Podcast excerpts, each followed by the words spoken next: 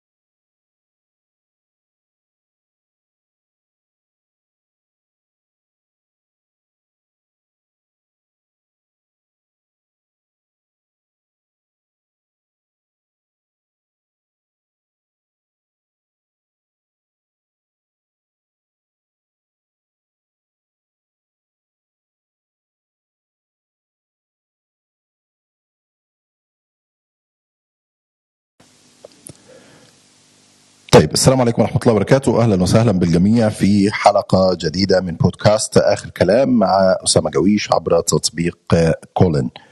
لكل الناس اللي بتسمعنا دلوقتي من على التليفون أو اللابتوب ممكن تنشر الحلقة عندك على تويتر أو إنستجرام أو فيسبوك في سهم على اليمين فوق. بيفتح لك share على أي application على ال social media. وأثناء النقاش إذا حد حابب يشارك معنا باتصالات أو بمداخلة صوتية أو حتى بالرسائل في على اليمين فوق صورتي وصورة الدكتور وائل في علامة شاتنج زي رسائل. لو ضغطت عليها ممكن تكتب الرسالة اللي أنت حاببها أثناء النقاش. أو لو حابب تشاركنا صوت في زرار اتصال شبه سماعة التليفون على اليمين. لو ضغطت عليه بتكون في زي قائمة انتظار للمتصلين. وبتبدأ المداخلات. المداخلات مش بنسيبها لآخر الحلقة.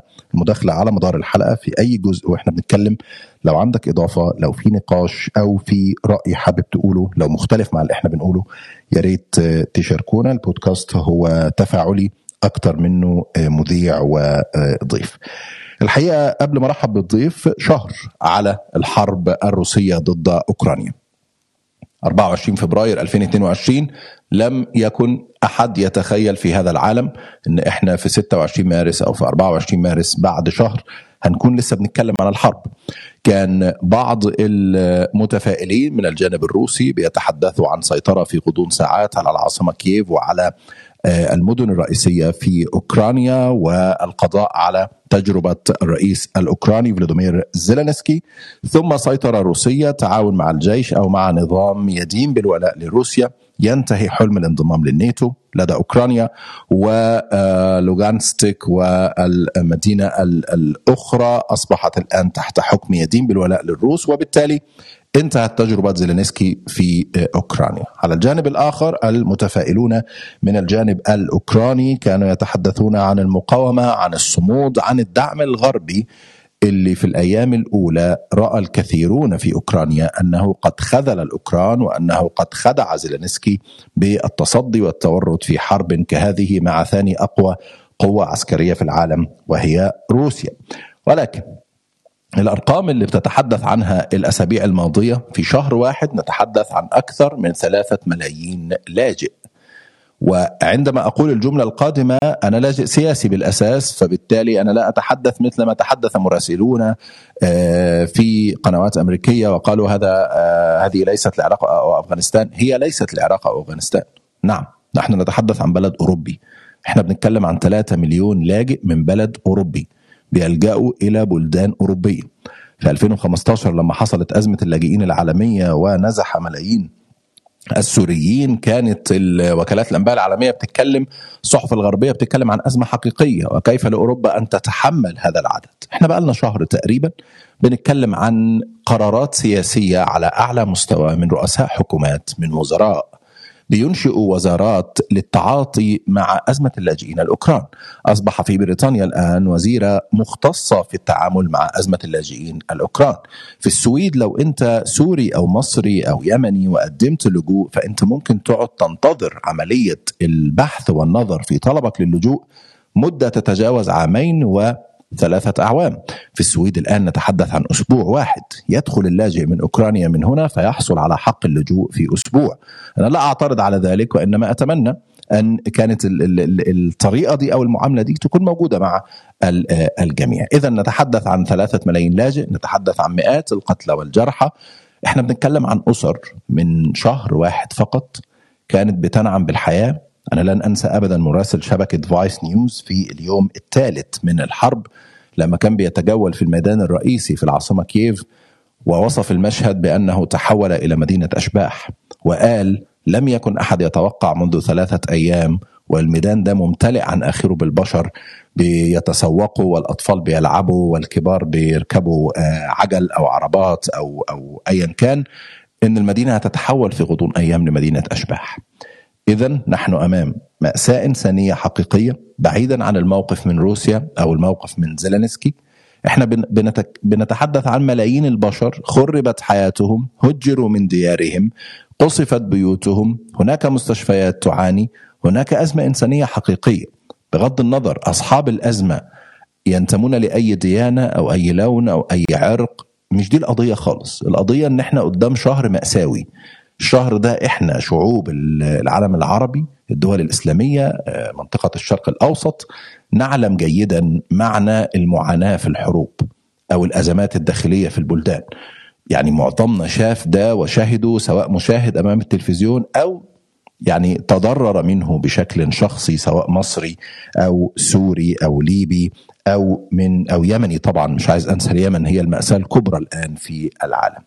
إحنا على مدار الحلقة الحقيقة هنحاول نتكلم عن الشهر اللي فات من البعد الإنساني وهيكون هو الأكثر وهو الطاغي على الحلقة وبالتأكيد لا يمكن أن نغفل البعد السياسي، الأزمة راحت لفين؟ هل روسيا حققت أهدافها؟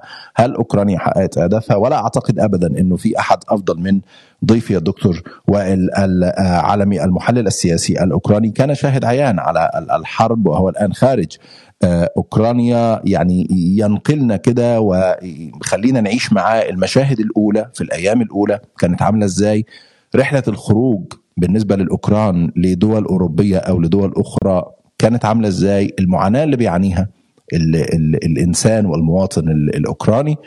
والجزء الآخر هو الرؤية السياسية لما يجري الآن، أوكرانيا لم تدخل الناتو ولكن روسيا لم تخرج من أوكرانيا، زيلينسكي لا زال رئيسا ولكن روسيا لم تتراجع عن الغزو الأوكراني، زي ما قلت في البداية أي حد حابب إن هو يشارك معنا سواء بالرسائل أو بالاتصال في ايقونه على اليمين فوق صورتي وصورة الدكتور وائل. ممكن تكتب فيها رسالتك على مدار الحلقة أو سؤالك واستعرضه مع الضيف. ولو حابب تشاركنا صوت في زرار الاتصال على اليمين ممكن تضغط عليه وتكون معنا في النقاش. خلوني أرحب بضيفي الدكتور وائل العلمي أنا الحقيقة أتمنى أن أكون بقول الاسم صح دكتور وائل العلمي ولا العلمي المحلل السياسي الأوكراني. العلامي العلامي دكتور وائل العلمي أهلا وسهلا دكتور. منورني. أهلا بك اخ أسامة والى كل ضيوفك الكرام. خلينا نبدأ زي ما قلنا. 24 فبراير 2022 أين كان دكتور وائل العلمي نعم. حقيقة طبعا أنا السلام عليكم ورحمة الله وبركاته. أولا ومساء الخير للجميع. ونسأل الله يعني الأمن والسلامة للجميع وأن يعم حقيقة يعني نعمة الأمن. أنا هذه هذه النعمة طبعا كنت أسمع عنها سمع حقيقة ولكن يعني عندما بدأت الحرب أنا بدأت أفهم شو معنى نعمة نعمة الأمن حقيقة. وتبين لي بأن هذه النعمة حقيقة تضاهي كل النعم الموجودة على وجه الأرض. يعني أنت تصل إلى مرحلة حقيقة لا شيء في الحياة يكون له قيمة عندك إلا نعمة الأمن سبحان الله لا الأملاك ولا الأكل ولا الشرب ولا شيء ولا شيء من متاع الدنيا حقيقة يصبح له قيمة عندما يكون تكون أنت في حياتك مهددة. فتبين لي حقيقة بأن هذه النعمة هي أعظم النعم التي أنعمها الله سبحانه وتعالى علينا. فأتمنى للجميع أن تدوم هذه النعمة على الجميع المستمعين والمشاركين معنا في هذا الحوار. بالنسبة ليوم 24 حقيقة أنا يوم 24 بالنسبة لي كان يوم فارق. طبعا أنا خلال قبل شهرين من بدء الحرب طبعا كنت أتحدث يوميا كان يعني حديثي عبر وسائل الإعلام وعبر وسائل التواصل الاجتماعي وخصوصا الكلب هاوس تقريبا يعني أغلب وقتي كان في الأيام الأخيرة قبل تاريخ 24 تقريبا أنا متواجد 24 ساعة عبر الإعلام وأتحدث عن سيناريوهات المتوقعة من في الأزمة الأوكرانية الروسية. وكنت أتحدث أنا عن خمس سيناريوهات وأرجح يعني أكبر سيناريو. كنت أنا أرجحه أن يكون هناك حرب محدودة يكون دخول لشرق أوكرانيا واقتطاع شرق أوكرانيا بالكامل ومن ثم الوصول إلى شبه جزيرة القرم من أجل إيصال شبه الجزيرة بالأراضي الروسية، هذا السيناريو اللي أنا كنت حقيقة دائما أتكلم عنه. وآخر سيناريو يعني أسوأ السيناريوهات التي كنت أتوقعها هو أن يتم غزو العاصمة الأوكرانية كييف، أنا كنت حاطه حقيقة السيناريو الخامس. لكن ليلة الثالث والعشرين كان طبعا أنا كنت مس... الأصل 24 الشهر مسافر إلى إسطنبول لحضور أو المشاركة في مؤتمر فلسطيني الخارج. وليلة الرابع والعشرين لا أدري سبحان الله يعني هكذا جاءني إحساس وشعور بأن هذه الليلة ستكون ستبدأ الحرب. وبدأت طبعا أتناقش أنا وزوجتي في هذا الأمر هل أسافر أو لا أسافر. لأنه ربما أسافر وتبدأ الحرب بعد سفري ولا أستطيع العودة إلى إلى أوكرانيا وبالتالي نصبح يعني أنا في في في خارج أوكرانيا وأهلي في في داخل أوكرانيا. وبدأت حقيقة يعني متردد في هذه المسألة. وحسمت أمري تقريبا الساعة الثانية عشر ليلا. قطعت يعني الأمر بأنني خلص لن أسافر وأخذت واتصلت بشركة الطيران Turkish Airlines وطلبت منهم يعملوا لي التذكره مفتوحة لمدة عام حتى يعني أستفيد منها ولا يعني أخسر تكاليف التذكرة. وما سافرت. الأصل طبعا أن يعني أن يرافقني أحد الإخوة في سفري هذا. هذا الأخ أيضا يعني أقنعته بأنه إحنا مش لازم نسافر خلاص يبدو إنه عندي إحساس وشعور إنه هذه الليلة سيكون سيكون في حرب. فالأخ طبعا اقتنع وقال خلاص نتوكل على الله وما ما نسافر ونلغي السفرة. فلغينا السفرة. الساعة الرابعة فجرا أو يعني الرابعة وجزء وعشر دقائق وهيك وربع. يأتيني اتصال من هذا الأخ. فبقول لي انت نايم؟ بقول له نعم أنا نايم، فقال لي استيقظ الحرب بلشت، بقول له قولوا غير يا رجل، قال لي والله أنا يعني صوت القصف والانفجارات عنيفة جدا، طبعا هذا الأخ يقطن في منطقة ضواحي مدينة براذري اللي هو طبعا في الجزيرة بيقولوا لها بروفاري، هي براذري باللغة الروسية أو الأوكرانية، فهو في ضواحي هاي المدينة وهي أول مدينة قصفت. طبعا هي أول أماكن قصفت. هي مدينة براذري وضواحيها. فقلت له حكى لي يعني إنه خلاص الحرب بلشت وهون أصوات انفجارات وحتى يعني خرجنا نزلنا إحنا والأولاد إلى إلى الملجأ. طبعا أنا استيقظت وبدأت أوقظ في زوجتي ايقظت زوجتي وقلت لها يعني استيقظي الحرب بدأت. طبعا أنا زوجتي أوكرانية فخلال شهرين من من من كثر يعني الكلام حول الحرب وهاي فأنا شحنت ودائما أقول لها إنه حيصير حرب حيصير حرب. فسبحان الله. فبتقول لي يا رجل حل عني يعني أنت دوشتني حرب حرب حرب مين وهي نايمة طبعا مش مستوعبة إيش بتقول. فبقول لها بنت الناس قومي صلي الفجر لأنه الحرب بدأت. فطبعا ما استوعبت ما ما ردت عليه زوجتي. فسبحان الله ويعني ما ما مرش خمس دقائق وإذا بصوت انفجار هائل يعني شعرت أنا كل البيت يرج. الشبابيك بترج والبيت يرج. فزوجتي هون استيقظت تقول لي والله هذا عن جد طلع حرب. فقلت لها أيوه صار لي ساعة بصحي فيك بقول لك في حرب. فسبحان الله فزوجتي من الرعب استيقظت تدور على التواليت مش عارفة أجلكم الله وين باب التواليت. لحد تخيل لحد وين يعني الرعب كان عند زوجتي وهي طبعا أول مرة في حياتها يعني عمرها ما سمعت صوت رصاص فما بالك أنت في أصوات انفجارات هائلة يعني المنزل كله يرج من صوت هذا وهي كانت صواريخ باليستيه آه، آه، أطلقت على مطار كييف الدولي وهو يبعد عن يبعد عن بيتي 15 كيلو. فالمنزل عندي كله كان يرج وصوت الانفجار أصلا بعيد عني 15 كيلو تخيل. فطبعا كان اللحظات الأولى حقيقه كانت مرعبة جدا. أنا طبعا من فلسطين ومتعودين على أصوات إطلاق النار. طبعا أنا من من الضفة الغربية يعني ما مش من سكان غزة. سكان غزة ربما عاشوا القصف والصواريخ والانفجارات. إحنا في في الضفة الغربية يعني الماكسيمم أصوات رصاص أصوات قنابل صوت قنابل غاز بهذا الشكل. أما أصوات انفجارات وصواريخ حقيقة أنا ما عشت الأجواء هذه لكن يعني نوعا ما يعني لدي يعني زي ما بيقولوها خلفية عن هذه الأصوات. لكن زوجتي بالنسبة لها يعني حقيقة بحياتها عمرها ما سمعت أصوات يعني لا أصوات إطلاق نار ولا رصاص ولا شيء من هذا القبيل. فبالنسبة كان شيء مفاجئ جدا لناس. كتير في أوروبا دكتور. نعم يعني والحقيقة أنا يعني آه يعني حابب أتوقف هنا عند عند فكرة هي الحقيقة بدأت يعني ناس كتيرة تؤمن بيها أكتر أو مش بلاش تؤمن بيها كله مؤمن بيها لكن الناس تعيشها أكتر. وهي الحديث آه، الشريف عن النبي صلى الله عليه وسلم فيما معناه. من بات آمنا في سربه معافا في بدنه يملك قوت يومه فقد حيزت له آه، مفاتيح الدنيا آه، أو كما قال. النقطة اللي حضرتك اتكلمت عليها في الأول فكرة الأمن فكرة الشعور بالأمن نفسه وأن نزع الأمن في لحظة في ليلة أنت بتعيش حرب بتفقد بيتك. أعتقد الشعور ده يعني أنت حتى شرحته دلوقتي إن زوجتك ما عاشتش ده قبل كده. فأعتقد إن الصدمة دي يا دكتور يعني كانت عند ناس كثيره جدا في أوكرانيا إيه ده إحنا في حرب فعلا إحنا ننزل ملاجئ. فلو تحكي لنا عن عن الشعور ده شعور إن فجأة الناس بتستيقظ على قصف حقيقي على حرب حقيقية مش في الشاشات دي في الشوارع وتجربة الملاجئ. نعم أنا حقيقة يعني كنت بدي آه إنت إحنا الوقت معنا كم معي في الوقت؟ اختصر ولا أحاول؟ معنا ساعة إن شاء الله فيعني لسه معنا وقت. آه. تمام إن شاء الله أحاول أختصر. فطبعا أنا أسرع شيء يعني حاولت إنه أسرع أكثر شيء أسرع فيه وهو صلاة الفجر. فأنا قلت لزوجتي خلينا نصلي الفجر بسرعة لأنه ربما تكون هاي آخر صلاة لنا. فبالتالي يعني أهم شيء عندي الآن صلاة الفجر وما بهمني الأمور الأخرى. يعني عادة يعني إحنا كنا متفقين قبل بليلة أنا وزوجتي إنه في عندنا بعض الأشياء لازم نكون محضرينها. في عندنا حقيقة حقيبة لازم تكون فيها كل الوثائق الرسمية الجوازات آه، الممتلكات كل شيء. هذه لازم الشنطه نكون مجهزينها بحيث إنه إذا صار القصف أنا بشيل الشنطة هاي على ظهري وبمشي وغيرها خلص بهمنيش يعني ما بلزمني أي شيء اخذه معي إلا هذه الشنطة. فكانت هذه الشنطة موجودة وإحنا مجهزينها يعني أنا تركها يعني من باب الاحتياط يعني. فطبعا هنا قلت لها فقط نصلي الآن ونخرج مباشرة إلى الشارع قبل ما نوصل للملجأ لأنه ممكن هذا القصف يعني يكون سريع يعني هي ضربة سريعة وبعدين ما يكونش في متابعة للقصف وهكذا هكذا يعني أنا يعني بدأ الظن في الساعات الأولى. فالحمد لله صلينا الفجر بسرعة طبعا ما أعرف كيف سلقناها زي ما يقولوها بالفلاحي صلينا بشكل سريع جدا وحملت أنا هاي الحقيبة ونزلنا إلى إلى الشارع. طبعا الدنيا لسه آه، آه، ظلمة يعني لسه لسه ما في شروق للشمس. في هذه الفترة وإحنا نازلين بالشارع.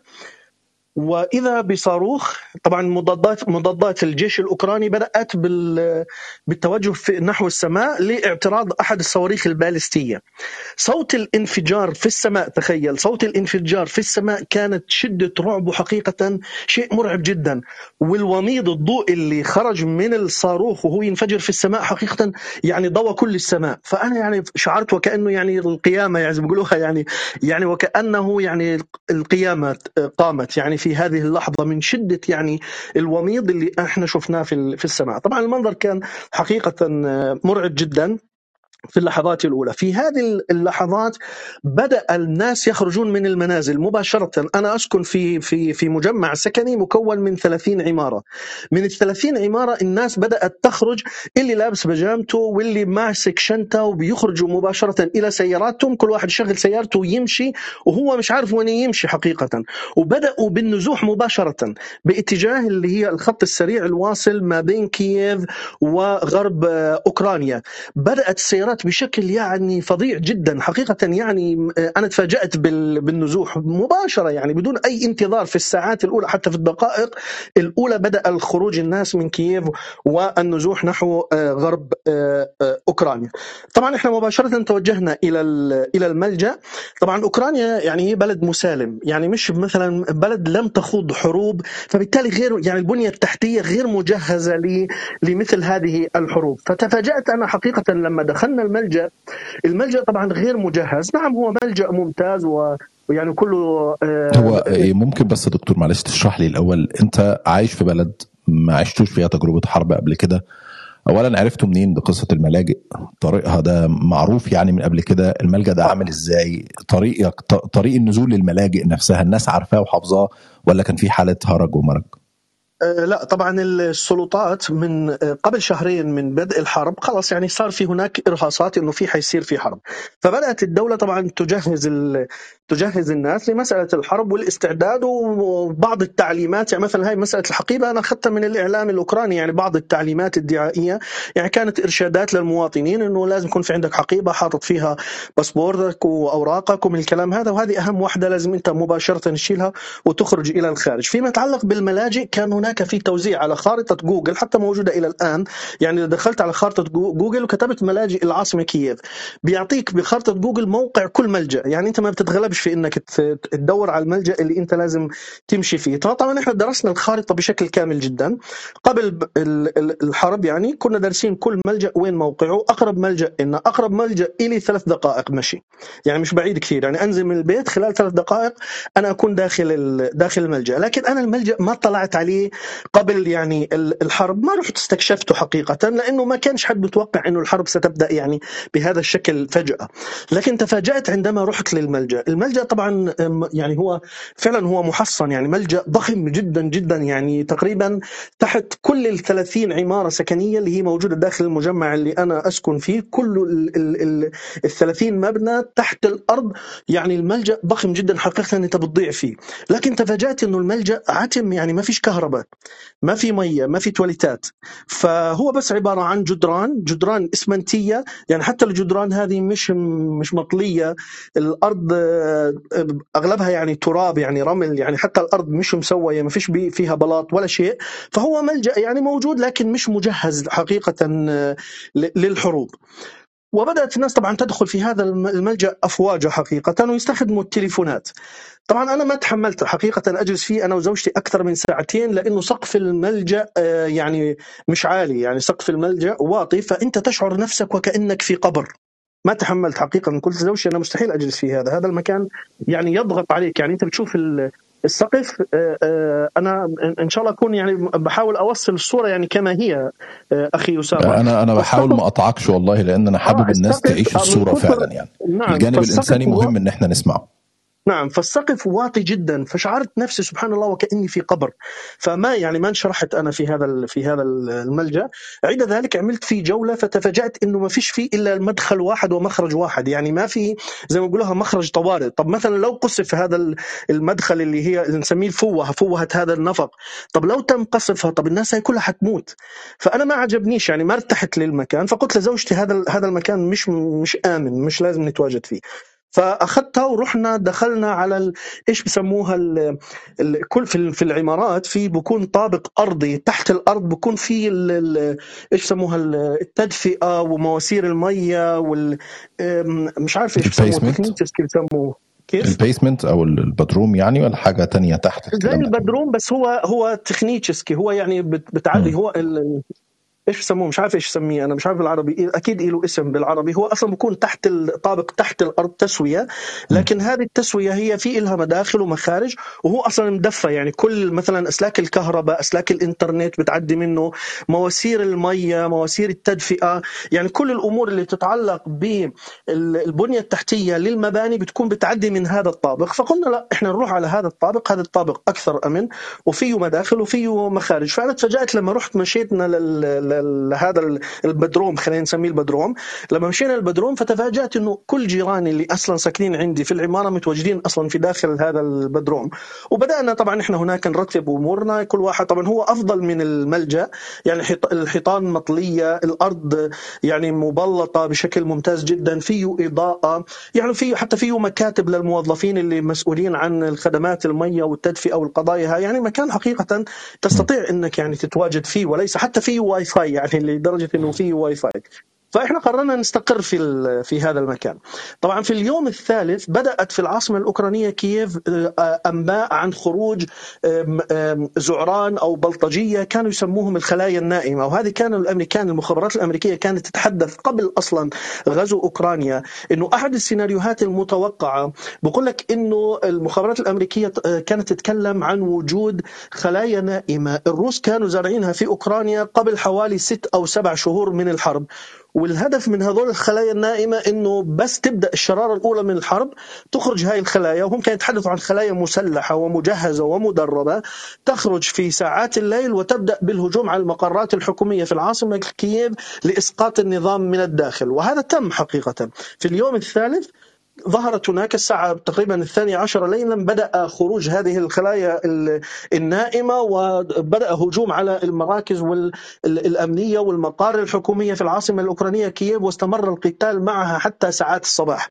فبدأت تأتينا معلومات أنه في هاي الخلايا موجودة وفي خطر يعني على الناس ولازم يصير في تأمين للملاجئ لأنه ممكن يدخلوا في أي وقت. هذا حقيقة من الأمور اللي إحنا بدأنا نخاف منها ونشعر أنه الملجأ اللي أنا أول شيء رفضته طلع أأمن من هذا لأنه هو عنده مدخل واحد لكن إحنا الملجأ أو هذا البدروم فيه أكثر من مدخل ومخرج فبالتالي ممكن يعني يبغتونا ويدخلوا من أحد المداخل وبالتالي يعني يقضوا على كل الناس الموجودين في داخل هذا فبدأنا نؤمن ال نؤمن ال البدروم هذا نؤمنه بحيث أنه حتى يعني أحد الجيران اللي كانوا موجودين معنا كان عنده ماكينة الحام فراح جاب ماكينة الحام وبدأ يلحم في الأبواب ويعني إغلاق إغلاق تام وأبقينا بقينا فقط على مدخل ومخرج من باب الاحتياط. يعني لو تم قصف أحد المداخل ان يصير إخلاء للناس من المدخل أو المخرج الآخر. يعني مدخل واحد ومخرج واحد ومغلق إغلاق تام بمفاتيح وهناك حتى تم الشباب قاموا بوضع بعض قضبان الحديد حتى لا يتم يعني الدخول لهذا لهذا البدروم. هذا يعني تقريبا خلينا الحقيقة دكتور أنا وأنت وأنت بتحكي وأنا متأكد إن الكل بيسمعونا. يعني عارف أنت لما ضربات قلبك كده تبدأ تتسارع والنبض يزيد سرعته شوية أنت بتحاول تلخص تقريبا ثلاث أيام 72 ساعة في الأول آه بشكل آه تقريبا 26 دقيقة. لكن أنا الحقيقة عايز يعني أقعد معاك شوية في البدروم ده أو في الملجأ ده. أنتوا الساعات كانت بتمر عليكم إزاي؟ يعني الوقت كان بيمر عليكم إزاي؟ الناس كانت بتتكلم في إيه؟ بتقولوا إيه؟ كنتوا شايفين الناس اللي بره أوكرانيا أصلا نظرتكم ليهم كانت إيه؟ كنتوا حاسين إن النظام ورطكم في الحرب ولا لأ؟ فكرة إن إحنا هنقاوم كانت هي اللي طاغية ولا لأ إحنا عايزين نهرب من البلد؟ لو تحكي لي شوية عن بس مشاعركم والحوارات اللي كانت دايرة في الأيام الأولى.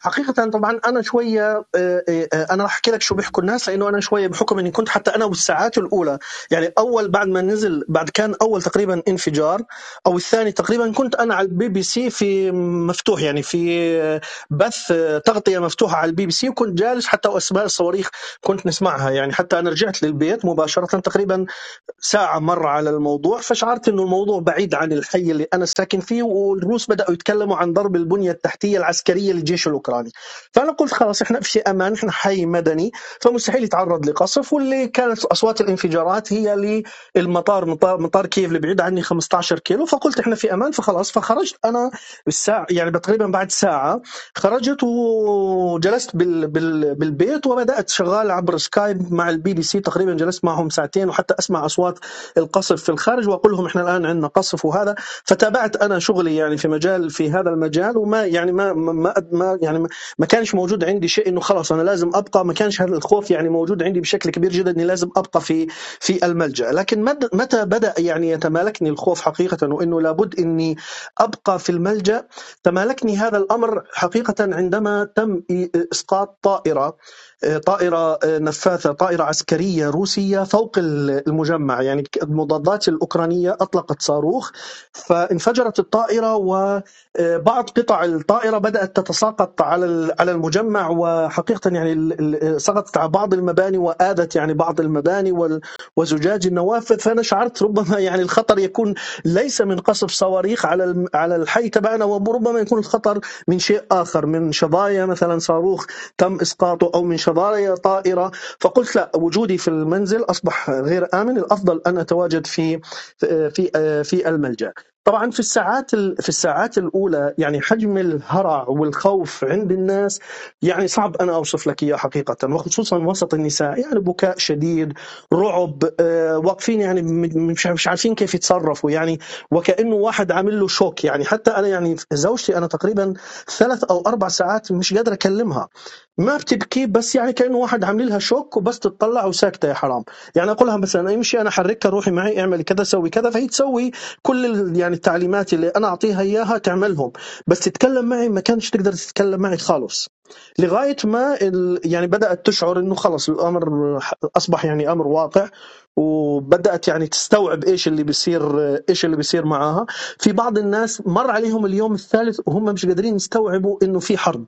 مش قادر يعني إلى الآن مش قادر. عنده يعني في دخل في حالة هستيرية مش مستوعب إيش اللي قاعد بيصير. يعني إنه مستحيل معقول إحنا بلدنا يصير فيها هيك؟ هو مش قادر يستوعب فعلا فعلا إنه هذا اللي صار اللي صار في بلده. طبعا أنا من نعم الله علي إنه أنا طبيب. فإحنا في في الساعات الأولى بعد يعني بعد بداية الحرب في عندنا في الحي أربع أطباء إحنا بنعرف بعض. فبدأنا نتجمع إنه تعالوا نعمل لابد إنه نعمل مستشفى ميداني في حال لا قدر الله لو صار في قصف لل... للحي تبعنا حتى إحنا نبلش شغلنا ونحاول نساعد الناس وننقذ الناس لأنه الحي اللي أنا ساكن فيه حقيقة هو يقع في المحور الغربي لكييف اللي هو أصلا فيه صارت الحرب أغلب يعني الشهر الأول تم في هذا المحور. فقلنا لابد إنه إحنا نأمن نفسنا لأنه صعب تصلنا سيارة إسعاف من وسط المدينة من العاصمة كييف تصلنا للحي تبعنا يعني تقريبا تقريبا أنا ببعد الحي اللي أنا ساكن فيه عن مركز مدينة كييف تقريبا 12 كيلو أو 11 كيلو. فبالتالي سيارات الإسعاف ممكن ما تقدر توصلنا وأنت بتعرف يعني أنت لما يصير في حرب ويصير في قصف وحيصير في قتلى يعني مش يعني سيارات الإسعاف ما حتشتغل يعني صعب تغطي مدينة الحركة بتكون صعبة طبعا. نعم حتكون صعبة. فقلنا إحنا نتولى أمرنا بنفسنا والحمد لله يعني في عندنا جراحين وفي عندنا أطباء باطنيين وفي عندنا يعني بنقدر نغطي إحنا بنفسنا آه، أمور الحي. فبدأنا بإعداد قلنا أن آه، أرسلنا معلومات لكل الملاجئ الموجودة إنه اللي عنده أي حدا عنده في بيته أي أمور طبية ضمادات مراهم أي شيء له علاقة بالطب يجيب لنا إياهم. وبدأوا الناس فعلا يجمعوا كل شيء موجود عندهم وعملنا في داخل المدرسة في مدرسة إحنا في الحي تبعنا مدرسة من بتدرس من الصف الأول للصف الرابع الابتدائي. وأخذنا ساحة الرياضة الداخلية في قاعة للرياضة داخلية في المدرسة أخذناها وعملنا منها مستشفى ميداني حولنا مقاعد الدراسة لأسرة وضعنا عليها فرشات المهم يعني نظمنا أمرنا بحيث انه يكون مستشفى نظامي. بعدين أرسلنا للجيش الأوكراني اللي هو موجود أصلا بيحرس المنطقة إنه في إحنا عددنا مستشفى ميداني ب يعني ب ب بإمكانيات ذاتية وإذا في الجيش الأوكراني بيصير عندهم إصابات أو حاجة ممكن يرسلوا جنودهم لعنا وإحنا بنداويهم. فهم لما سمعوا بإنه إحنا شغالين في المجال هذا ساعدونا أكثر. فراحوا بعثوا للجيش الأوكراني بعثوا لهم إنه في هون مستشفى ميداني زودوه بال... بمعدات وأجهزة طبية لأنه هذول حينفعونا. فالحمد لله حتى جابوا لنا سيارة إسعاف كمان. جابوا لنا سيارة إسعاف حطوها عندنا مع شوفير داخل الحي في حال لو احتجنا هاي السيارة إحنا نستخدمها. وتم تجهيز المستشفى بشكل بيقدر يعمل عمليات جراحية. تخيل لحد وين يعني وصل الأمر في داخل هذا هذا المستشفى. طيب أنا أنا حابب أتوقف مع حضرتك هنا وأذكر بس مستمعينا مرة ثانية إنه ممكن تشارك معنا بسؤال أو آه، مداخلة عن طريق زرار الاتصال على اليمين تحت آه، هتلاقوه ظاهر عند حضراتكم.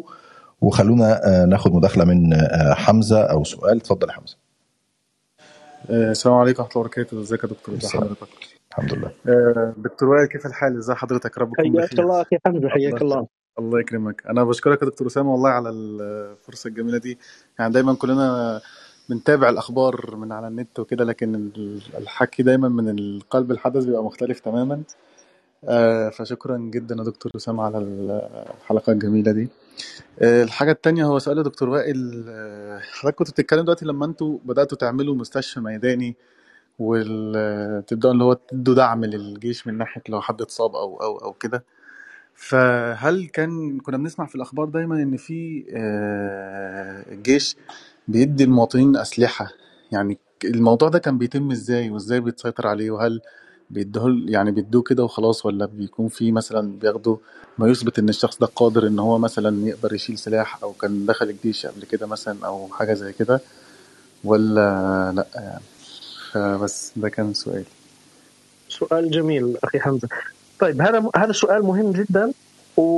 وراح يساعدنا شوية. ممكن نوصل لبعض لما نصير نحلل في اللي إيش اللي صاير في أوكرانيا. حقيقة هذا السؤال حيساعدنا شوية طيب. في إنه نحلل شوية نبعد عن اللي موجود في الأخبار ونحاول نطلع ببعض التحليلات اللي ممكن تكون من تحت الطاولة وإحنا مش عارفين عنها. بالنسبة لسؤالك شوف اللي صار طبعا في أول يومين أول يومين الجيش الأوكراني كان أعلن عن بعض الإشارات لازم كل مواطن يستخدمها مشان يصير في تمييز لا سكان المنطقة من هذول المرتزقة أو اللي سميناهم الخلايا النائمة. فصار في الاتفاق على إشارات منها بجزء أنتم بتشوفوا على شاشات التلفاز دائما في الجنود الأوكران أو الشعب الأوكراني رابطين على إيديهم ألوان إما شريط أصفر أو شريط أزرق حسب لون حسب المنطقة اللي بتواجدوا فيها. مثلا المنطقة الحي اللي إحنا متواجدين فيه الجيش أعطى الناس تعليمات أنه كل واحد لازم يكون رابط على ذراعه الأيسر شيء لون أصفر ربطة يعني قماش أو أو أو لاصق أو أي شيء المهم لازم يكون عامل ربطة لونها صفراء. أي واحد بكونش عامل الربطة هاي معناها هذا دخيل على المنطقة مش ابن مش من أهل المنطقة. هاي النقطة الأولى. فبدأت الناس تنظم حالها في هذه المسألة وأي حدا يشكوا فيه يشوفوه مش رابط الربطه الربطة هاي معناها هذا يعتبر دخيل على المنطقة وإما ببلغوا الشرطة أو هم بنفسهم بيعتقلوه بيسلموه للجيش. هاي القضية الأولى. القضية الثانية إنه بدأت في تعليمات إنه المرتزقة هذول وظيفتهم غير إنهم يعني آه، في ساعات الليل بيقوموا بالهجوم على آه، المقرات الأمنية والحكومية. طبعا بأسلحة رشاشة ما عندهم يعني بأسلحة ومسدسات واسلحه رشاشة ما عندهم سلاح آه، ثقيل. ففي النهار في الليل هذا وظيفتهم الأساسية في الليل. لكن في النهار كانوا يقوموا بوظيفة أخرى وهي استخدام الفوسفور الدهان الدهان يعني دهان البوية بنسميها إحنا أو دهان الفوسفوري ألوان فوسفورية بيتم آه، آه، من خلالها تعليم بعض المناطق اللي لازم يتم قصفها من قبل الجيش الروسي. وهذه موجودة حتى يعني إخواننا في غزة بيعرفوا هاي هذا اللون الفسفوري يعني كانوا العملاء والجواسيس يضعوها مثلا يرشوا على سيارة المناضلين ويتم استهداف هذه السيارة مباشرة من الطائرات الإسرائيلية. فهذول المرتزقة كان هاي وظيفتهم الأساسية. يعني في النهار يقوموا بتعليم بعض المناطق في بين الأحياء والسكنات وإذا كان هذا الموقع مثلا تابع للجيش الأوكراني أو الداخلية أو إلى ما ذلك. فكانت التعليمات إنه كل حي لازم يفتشوا كل الحي ومباني الحي وأسطح المباني. إذا كانت موجودة هاي العلامات يزيلوها إما يكبوا عليها مثلا رمل أو يدهنوها أو يعني لازم يخفوها بأي شكل من الأشكال حتى لا تعطي يعني إشارات للطائرات، فإحنا عندنا الحي حقيقة كان يعني مثل خلية نحل. يعني 24 ساعة يفتشوا الحي يطلعوا على سطوح المباني. أنا شخصيا بنفسي أنا وزوجتي يعني ما ما طمنت إلا أطلع اشوفها بعيني يعني. طلعنا على سطح العمارة والعمارة مكونة من 15 طابق. طلعنا على الطابق ال 15 على سطح المبنى. حتى أتأكد أنا إنه مش موجود هذا مش موجود هذا الدهان الفوسفوري وكذلك حوالين العمارة وما إلى ذلك. هذا في اليومين الأولين، في اليوم الثالث بدأ سكان الحي وهذا في كل أنا بعطيكم الحي تبعي وهكذا كل أوكرانيا عشان تعرفوا. يعني هذا نموذج عن كل أوكرانيا نفس الطريقة. وهي كلها تعليمات وإرشادات كانت تأتي من الجيش الأوكراني تباعا. يعني كيف الناس لازم لازم تتفاعل وتتعامل مع هاي المسائل. المسائل وكل الأحياء كانت تشتغل نفس الشغل اللي الحي تبعنا كان يشتغلوا في اليوم الثالث بدأ سكان الحي لا يتجمعوا الشباب تعالوا خلينا نعمل آه، دوريات آه، حراسة للحي. طبعا هم ما عندهم لا سلاح ولا عندهم شيء. حراسة ليلية 24 ساعة شباب بتوزعوا إلى مجموعات ويتم طبعا بتجولوا في في الحي وبيراقبوا الحي وإذا شعروا بأي يعني شيء غريب إما ببلغوا الجيش الأوكراني أو الشرطة وبيجوا بي وهم بيعتقلوا الشخص المشتبه به. ومسموح لهم يسألوا حتى عن هوية الشخص يعني هل معه هوية ولا معه هوية؟ هويته لازم تكون طبعا أوكرانية. إذا معه هوية أوكرانية معناها هذا هذا مشكوك في في أمره. في اليوم الرابع الجيش الأوكراني لا. آه، بدأ شغل احترافي إنه هذول الشباب اللي هم أصلا متطوعين تعالوا إحنا بنبعثكم على مراكز تدريب. وبندربكم وبنحملكم سلاح وأنتم بتصير مهمتكم الأساسية حماية الحي. وهذا ما يسموه في الإعلام اليوم اللي هو الجيش الشعبي، هذا الجيش الشعبي مهمته الأساسية حماية الممتلكات وحماية المدن من الداخل والتصدي لأي عدوان من خارج المدن، لأنه الجيش الأوكراني في الأيام الأولى كان يتمركز فقط على نق... على الحدود مع الجانب الروسي وعلى نقاط التماس، يعني انت شفتوا الجيش الروسي في بداية قبل بدايه بداية الحرب يعني كان منتشر في عدة محاور، منتشر على المحور الشرقي، على المحور الغربي، منتشر على في شبه جزيرة القرم في الجنوب منتشر في بريدنستروفيا أيضا في الجنوب على حدود مدينة أوديسا. وهكذا من جهة أيضا بيلاروسيا فهو كان محور يعني محيط بأوكرانيا من كل الجهات. فالجيش الأوكراني كان يتواجد على الحدود ولا ولم يكن له وجود في داخل المدن. داخل المدن المهمة الأساسية لحماية المدن كانت تقع على هذا الجيش الشعبي اللي هو أصلا تم تدريبه ما هو ده, ده سؤال مهم دكتور الحقيقة. حمزة كان بيسأله مين اللي كان بيشيل سلاح؟ يعني مين اللي كان بينضم للجيش الشعبي ده؟ وهل فعلا الجيش ده كان بيستخدم سلاح ولا هم بس شايلين سلاح وخلاص؟ لأن دي نقطة مهمة الحقيقة. لا. آه هاي أنا حشرحها الآن. الجيش الشعبي طبعا هذول داخلين ضمن بيانات. يعني أنت لازم تروح تسجل. يعني أنت ما بتصيرش جيش شعبي في ليلة ويوم. لا لازم بتروح بت بت بت على مركز هذا التدريب وبتقدم آه، أوراقك وهم بيعتمد بيأخذوا الأوراق منك وبيعتمدوها وبصير في تسجيل آه، تسجيل لك في طبعا في بعض الشروط. في شروط معينة هم موجودة عندهم. بيفحصوا أوراق الواحد بيفحص يعني في عندهم آه، أجهزة استخباراتية. هي بتعرف يعني الناس وبتفحص كل واحد. يعني في بعض الناس ممكن يرفض يعني ما ما ما يقبلوا في في الجيش الشعبي. لكن أنا شفت الكل قبلوه حقيقة يعني ما سمعت عن حد تم رفضه من الجيش الشعبي. فهذول كلهم مسجلين في هذه البيانات معروف وين سك... وين ساكنين معروف أماكن إقامتهم معروفه أرقام هواتفهم بيعرفوا عنهم كل حاجة. بعدين دعوهم لتدريب كانوا يروحوا على هاي مراكز التدريب ويتم تدريبهم ومن ثم يعطوهم السلاح. يعني ما حد أخذ مسك شال السلاح بدون ما كان متدرب أو خاضع لدورة وإن كانت حتى لأسبوع أو أسبوعين يعني هذه هذه الدورة. يعني الكل حقيقة خاض هذه الدورات والجيش الشعبي حتى هو على تواصل مباشر مع الجيش الأوكراني وبيمدوهم بكل شيء يعني بكل الوسائل سواء الاتصال أو الأمور اللوجستية. يعني حتى ال ال إيش يسموها هاي؟ الهواتف اللاسلكي اللاسلكي الجيش الشعبي عنده لاسلكي بيتواصل مع الجيش الأوكراني والجيش الأوكراني هو اللي بيمدهم بالمعلومات وين يتحركوا كيف وكيف يروحوا وشو الوظائف اللي لازم والأعمال اللي لازم يقوموا فيها. ففي تنسيق يعني كبير جدا ما بين الطرفين. يعني حتى أنا هذا الشيء شفته بعيني. أنا ما كنت في الجيش الشعبي لكن أنا كنت في المستشفى الميداني. وفي إحدى الليالي احتجنا إنه إحنا نروح على مدينة قريبة منا حتى نجيب بعض المعدات والأجهزة الطبية فاستخدمنا سيارة الإسعاف. فواحنا خارجين اتصلوا الجيش الشعبي بنقطة العبور للجيش الأوكراني اللي هي خارج الحي وأخبروهم إنه إحنا راح ننطلق بسيارة إسعاف للمدينة المجاورة لنا أو البلدة المجاورة لنا حتى نحضر بعض المعدات الطبية. فواحنا طالعين حكوا لنا شو الإشارة اللي لازم إحنا نستخدمها مع العبور. وكانت الإشارة بسيطة جدا يعني أنت بت بت بت بتضوي بتضوي السيارة مرتين وبتشغل ال flasher. هاي كانت المتوافق عليها ما بين الجيش الشعبي وال والجيش الأوكراني النظامي في تلك في تلك المنطقة. فاحنا رايحين طبعا الشوفير سياره الاسعاف استخدم هاي الإشارة ضوى مرتين ومن ثم شغل ال flasher ودخلنا وعبرنا بدون أي مشاكل. وإحنا في طريق الرجعة بننكت مع بعض وبنمزح الدكاترة. فالشوفير نسي يعمل الإشارة هاي. فمباشرة قبل ما نوصل الهاي كانوا الجنود كلهم في استعداد لإطلاق النار علينا.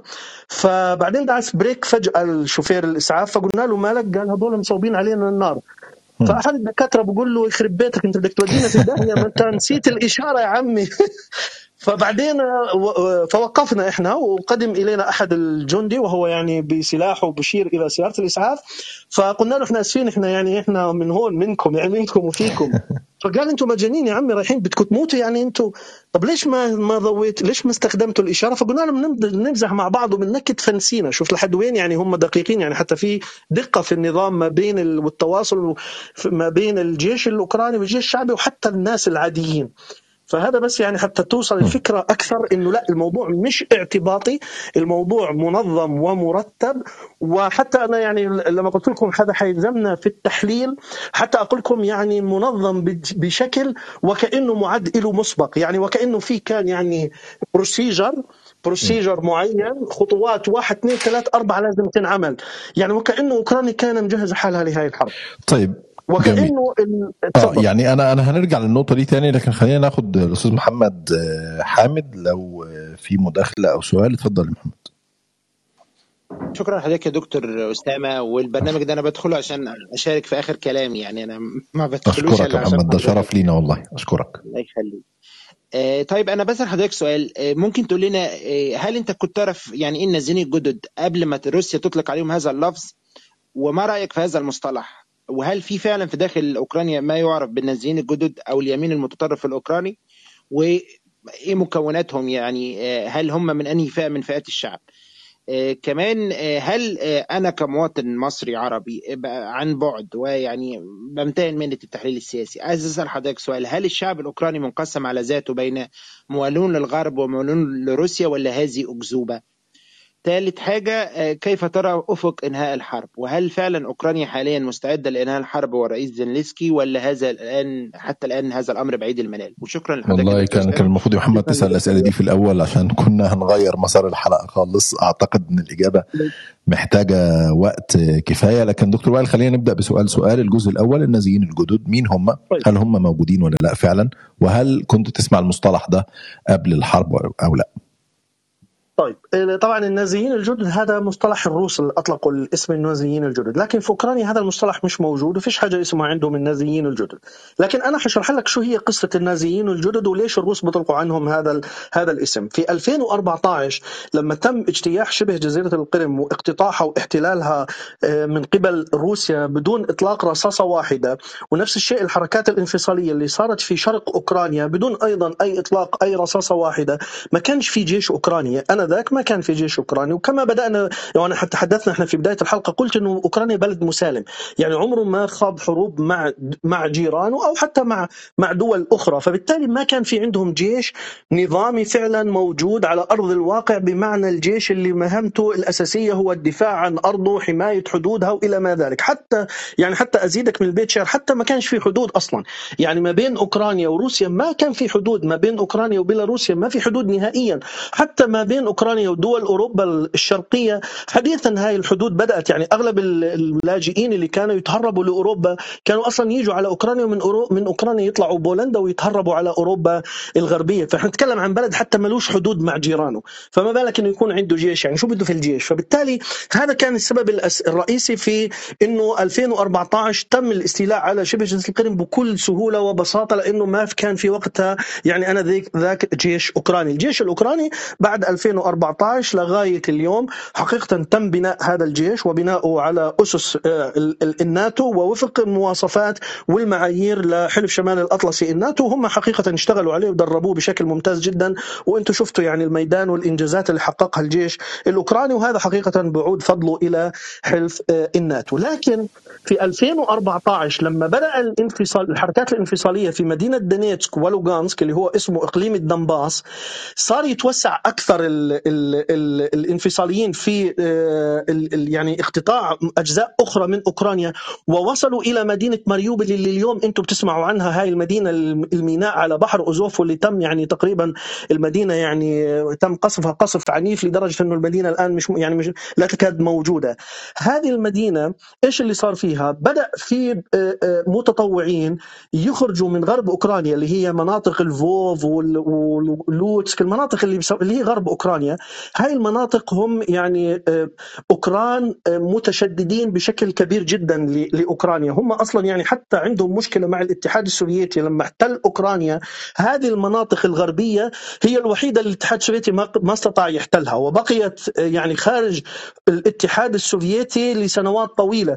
وكانت أغلب الوقت إما تابعة لبولندا أو لألمانيا. أحيانا كانت تحتلها ألمانيا أحيانا كانت تاخذها بولندا. بعدين الاتحاد السوفيتي دخل دخلها واحتلها بعد ما كان مقتطع أصلا أوكرانيا ودول كثيرة لسنوات طويلة. فالاتحاد السوفيتي حقيقه ما حكم هاي المنطقة الغربية لسنوات طويلة لأنهم هناك حقيقه يعني طبيعة الشعب الموجود هناك هو شعب أوكراني أقحاح. يعني ما فيهم أي يعني أي نسميها موالين لروسيا أو حتى روس أو ناطقين باللغة الروسية. فهم قوميين متشددين. خرج من هاي المنطقة متطوعين ذهبوا للقتال في منطقة الدنباس لمنع توسع الانفصاليين. وهم يعني وهذا بدون الجيش الأوكراني. نتكلم عن عن عن ناس متطوعين كتائب متطوعة. وهي بتسمعوا فيها في التلفزيون اسمها كتائب الأوزوف نسبة إلى بحر أوزوف.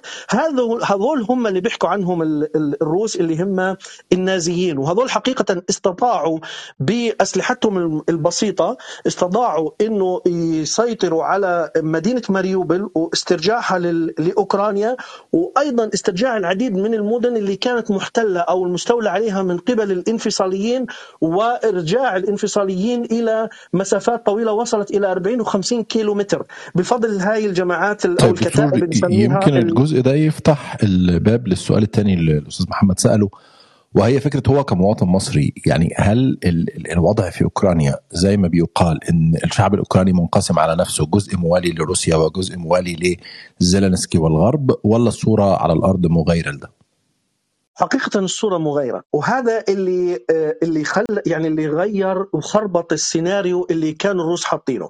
الروس شو كانوا متوقعين؟ كانوا متوقعين مثلا في عندك مثلا مثلا مدينة زي خاركوف والآن حنتكلم عنها. مدينة زي خاركوف الروس كانوا يتوقعوا إنه هذه المدينة مدينة روسية بحتة. فبالتالي هم بدأوا أول تقدم لهم من مدينة خاركوف. فكانوا يتوقعوا إنه أول ما يدخلوا المدينة حيلاقوهم الأوكران بالورود وحيستقبلوهم بالأعلام الروسية. وأول مدينة حتسقط مدينة خاركوف وحتى المخابرات الأمريكية قبل أصلا بداية الحرب كانوا يتكلموا عن إنه المدن المهددة للسقوط مدينة خاركوف ومدينة ماريوبل إنه هاي المدن هي أصلا موالية لروسيا.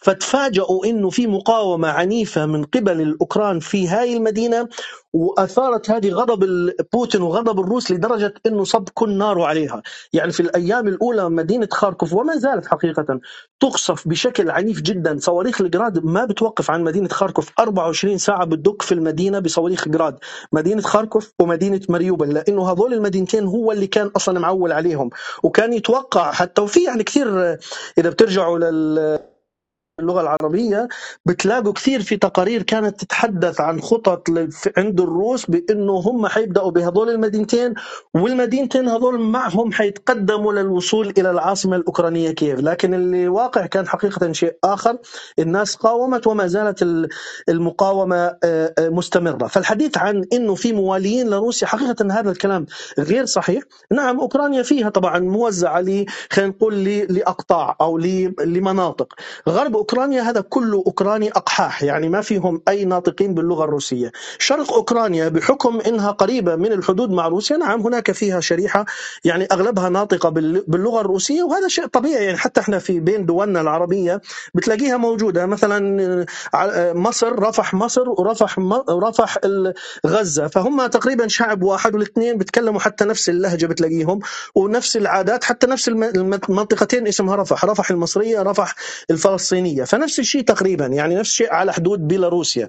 حتى على حدود الحدود مع رومانيا بتلاقي الناس هناك في أوكرانيا بيتكلموا الروماني.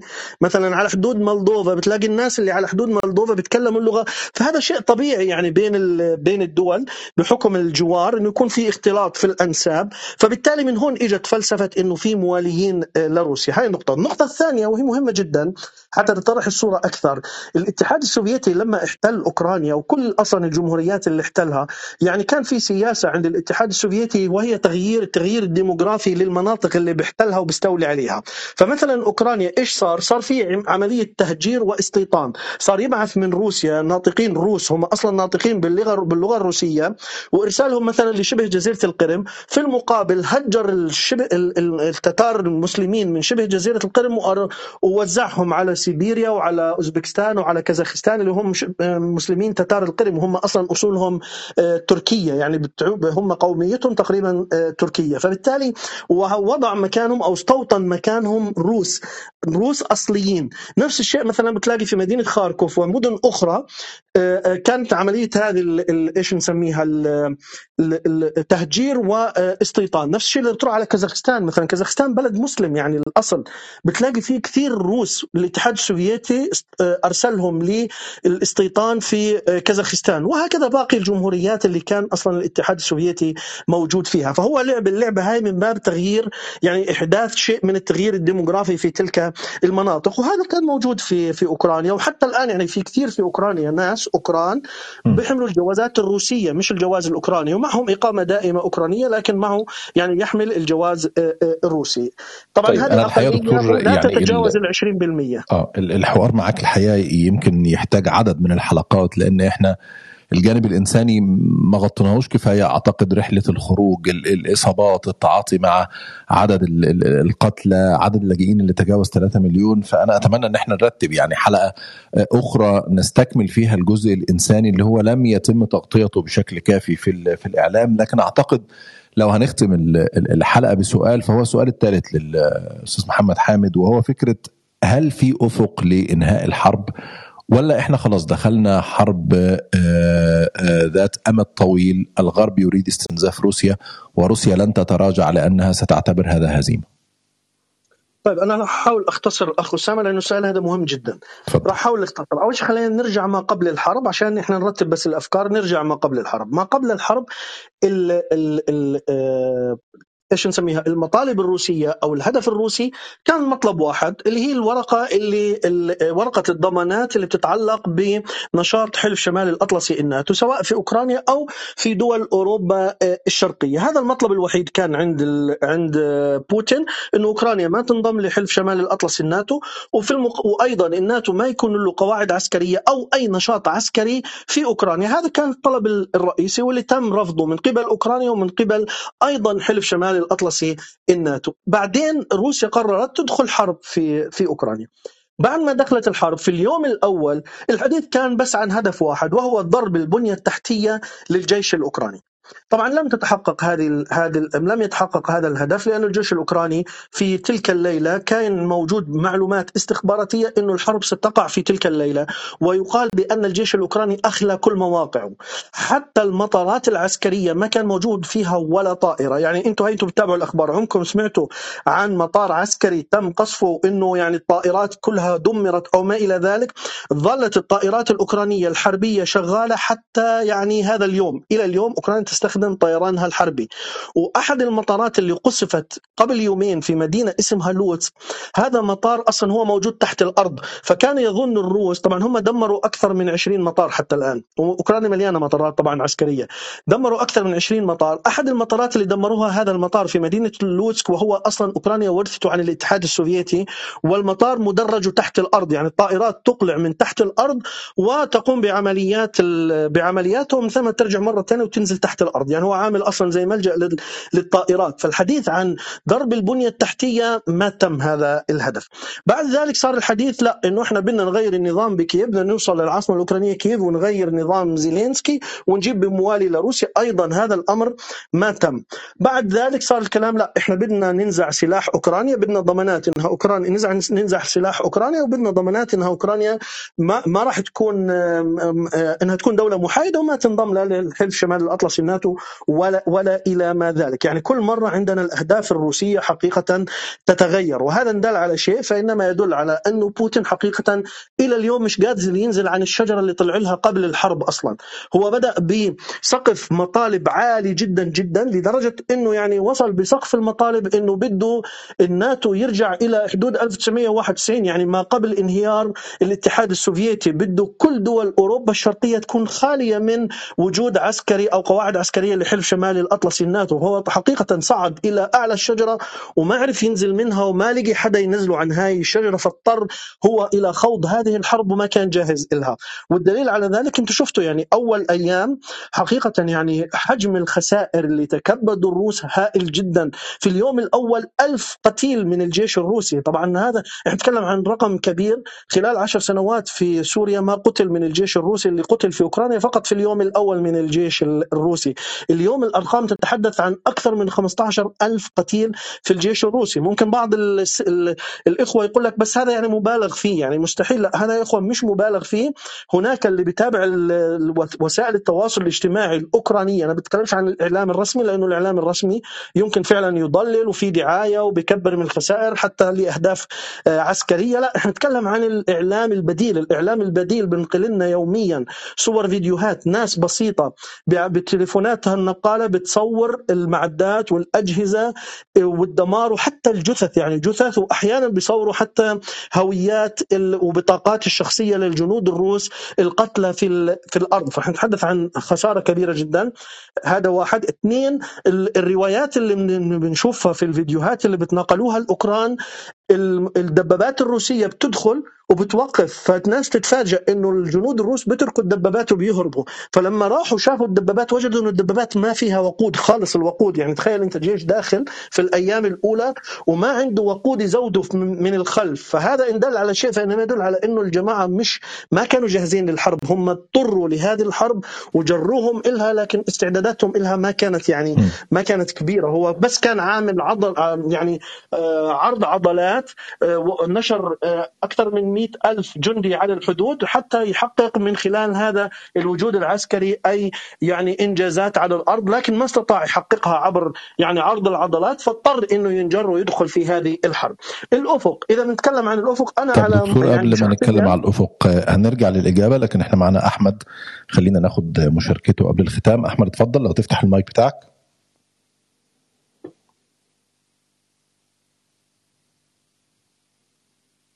أحمد موجود معانا ولا لأ؟ طيب بشكرك يا أحمد. تمام يا دكتور. إيه أفق الحل للحرب أو إنهاء الحرب من وجهة نظرك؟ حقيقة الآن لو بنيجي نتكلم طبعا شفت المفاوضات واليوم يعني اليوم أردوغان تكلم إنه الموضوع في يعني المفاوضات وصلت إلى باب مسدود وما حققت أي إنجاز.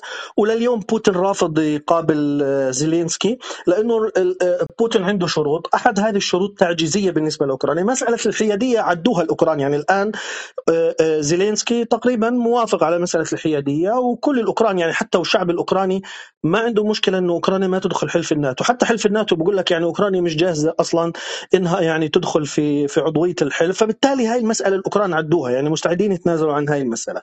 ومسألة نزع السلاح طبعا هذه مسألة أخرى هو هم بيناقشوا فيها. مسألة اللغة الروسية حتى هاي كمان الأوكران وافقوا عليها أنها تكون اللغة الثانية في أوكرانيا اللغة الروسية. كمان هذه وافقوا عليها الجانب الأوكراني. لكن المعضلة وين المعضلة في ش... في مس... مسألتين وهي اللي هي ما زال بوتين طال... مدوش ينزل عن الشجرة بسبب هذول النقطتين.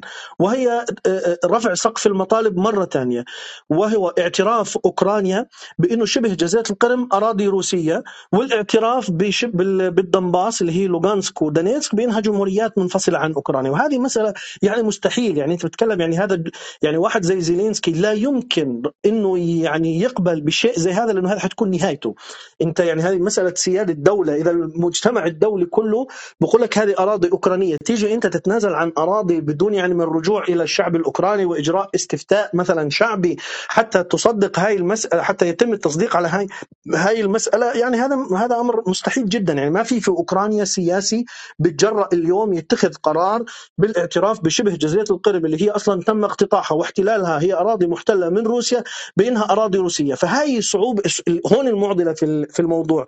لا يمكن للأوكران يتنازلوا عن هذه عن هذه المسألة لأنه هي مسألة حياة أو موت. ونهاية ونهاية لزيلينسكي إذا اتخذ هذا القرار وربما يعني يتم محاكمته وإعدامه بعد الحرب بالخيانة العظمى وما إلى ذلك. فبالتالي المسألة صعبة جدا جدا بالنسبة لأوكرانيا أنها تتنازل عن هذا الشيء.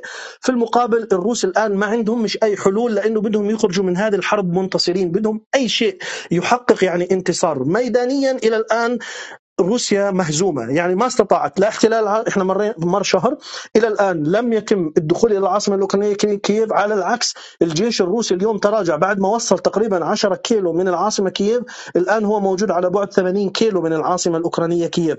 بعض المدن الآن الجيش الأوكراني بعد ما كان فيها هو مدافع الآن هو مهاجم. يعني شفتوا امبارحيات بدأ الجيش الأوكراني بالهجوم على مدينة خرسون لإستعادة السيطرة عليها. أيضا هناك في محور هذا اللي هو بوتشا إربين جاستومل في هاي المنطقة اللي إلها شهر أصلا تدار فيها معارك. الجيش الأوكراني الآن محاصر الجيش الروسي فيها واليومين هذول راح يقضي, راح يقضي عليه. فبالتالي إحنا نتكلم عن جيش منهزم ميدانيا. إلى الآن الروس ما حققوا أهداف سوى الدمار للبنية التحتية المدنية للسكان وللعاصمة كييف ولكل المدن الأوكرانية. عسكريا لم يحققوا أي أهداف، فبالتالي حتى اللحظة من الصعب إنه نقول إنه الحرب حتنتهي، لا الروس نعم. حققوا أهدافهم والوحيد اللي حقق أهدافه حقيقة هو الولايات المتحدة الأمريكية وبريطانيا إنه جروا روسيا إلى هذه الحرب واستنزفوها بشكل كبير جدا. وأنتم شفتوا حجم العقوبات الاقتصادية وما تسببت فيه من ضرر للشعب الروسي. واليوم حتى يعني هناك تخبط في في روسيا. يعني أنا امبارحيات في إعلان عن إنه وزير الدفاع مختفي وفي تخبط والإعلام الروسي مش قادر قادر يعطي معلومات وين وزير الدفاع. اليوم زيلينسكي الرئيس الأوكراني تكلم بأنه وزير الدفاع تم قصفه بطائرات بيرقدار عندنا في أوكرانيا أكازارس. تبين إنه كاين موجود في إحدى المحاور كاين جاي على أوكرانيا في إحدى المحاور اللي فيها معارك يشرف على المعارك الدائرة هناك. في هذه اللحظة بقول لك كان في قصف بطائرات بيرقدار للجيش الأوكراني وربما أصيب أو قتل في هاي في هذا في هاي المعركة. فبالتالي هناك في تخبط كبير جدا عند الروس. ما عندهم إلا حلين أنا شايف بوجهة نظري وأنهي فيها أخي أسامة الحل الأول إنه فعلا من داخل من المحيط آه، تبع بوتين إما يتم تصفية بوتين من خلال المحيط المقرب آه، له أو يعني يكون في هناك ثورة أو داخلية أو انقلاب عسكري لإنهاء هذه الحرب من داخل روسيا، أما بوتين الآن ينهي هذه الحرب بمفاوضات فقط إنه أوكرانيا تكون بلد محايد وتقليل عدد الجيش الأوكراني كما قالوا مثلا ينزلوا له كم ألف ما أعتقد إنه بوتين بهاي بالعكس حيصير مسخرة أمام العالم ما حقق أي أهداف دخل في حرب هو خسرانها وأوكرانيا ستكون هي المنتصرة في هذا الحرب. وما أعتقد إنه بوتين يعني الشخص اللي موجود عنده يعني إيش بسموها؟ يعني حب إنه إعادة الإمبراطورية الروسية وجنون العظمة اللي موجود عنده أعتقد كبرياءه ما بيسمح له إنه يخرج من هذه الحرب بهذا الشكل، فبالتالي هو سيستمر حتى النهاية وسيزيد من قصفه للمدن وسيستخدم أسلوب الأرض المحروقة وسيعيد أوكرانيا حقيقة كما عند شفنا إحنا إخواننا في سوريا كما حلب وباقي المدن السورية. سيعني يعني العاصمة الأوكرانية كيف أعتقد سينهيها بالصواريخ سيدمرها بالكامل كما دمر مدينة مريوبل ومن ثم يترك هاي البلد للأوكران. خذوا استمتعوا في بلد أنا دمرتها يعني وحاولوا رجعوا يعني اوكرانيا بدها 20 سنة ما بتبنيش نعم. الدمار اللي اللي راح يحدثوه في في أوكرانيا. أنا هذا شايف ما فيش حل آخر حقيقة. إما تصفيته أو انقلاب عليه أو الاستمرار في الأرض المحروقة وإعادة أوكرانيا ل 100 سنة إلى الوراء. أشكرك يا دكتور. الحقيقة على يعني الكلام والشهادات اللي نشرتها. عن الأيام الأولى للحرب. أعتقد إن إحنا محتاجين نرتب حلقة تانية مع بعض. أتمنى إن وقتك إن شاء الله يسمح. عايزين نتكلم أكتر عن اللاجئين عن رحلة الخروج أو الهروب من آه، الحرب الهروب من العدوان الروسي. أتمنى إن إحنا نرتب ده إن شاء الله في في الأيام اللي جاية. أتمنى إن وقتك يسمح. أشكرك شكرا جزيلا دكتور وائل العلمي المحلل السياسي الأوكراني. وأحد شهود العيان على الحرب الروسية ضد آه، أوكرانيا. الحقيقة اللي عايز أختم بيه الحلقة هو الجزء اللي اتكلم فيه ضيفنا في البداية عن مفهوم الأمن، مفهوم الأمان. مفهوم يعني إيه إنك نايم بالليل مش خايف إن لا حد هيطلع عليك، لا في بلطجية هيطلعوا عليك، ولا بيتك محطوط عليه علامة بالفوسفور عشان يتم قصفه. ولا في بلد هتقرر إنها تدخل البلد اللي أنت عايش فيها أعتقد إن عدد كبير مننا عاشوا حاجات زي كده عاشوا مواقف زي كده. بالتأكيد رقم واحد في العالم هو الشعب الفلسطيني وبالتأكيد رقم واحد هو أهالينا في قطاع غزة. عاشوا أكثر من حرب.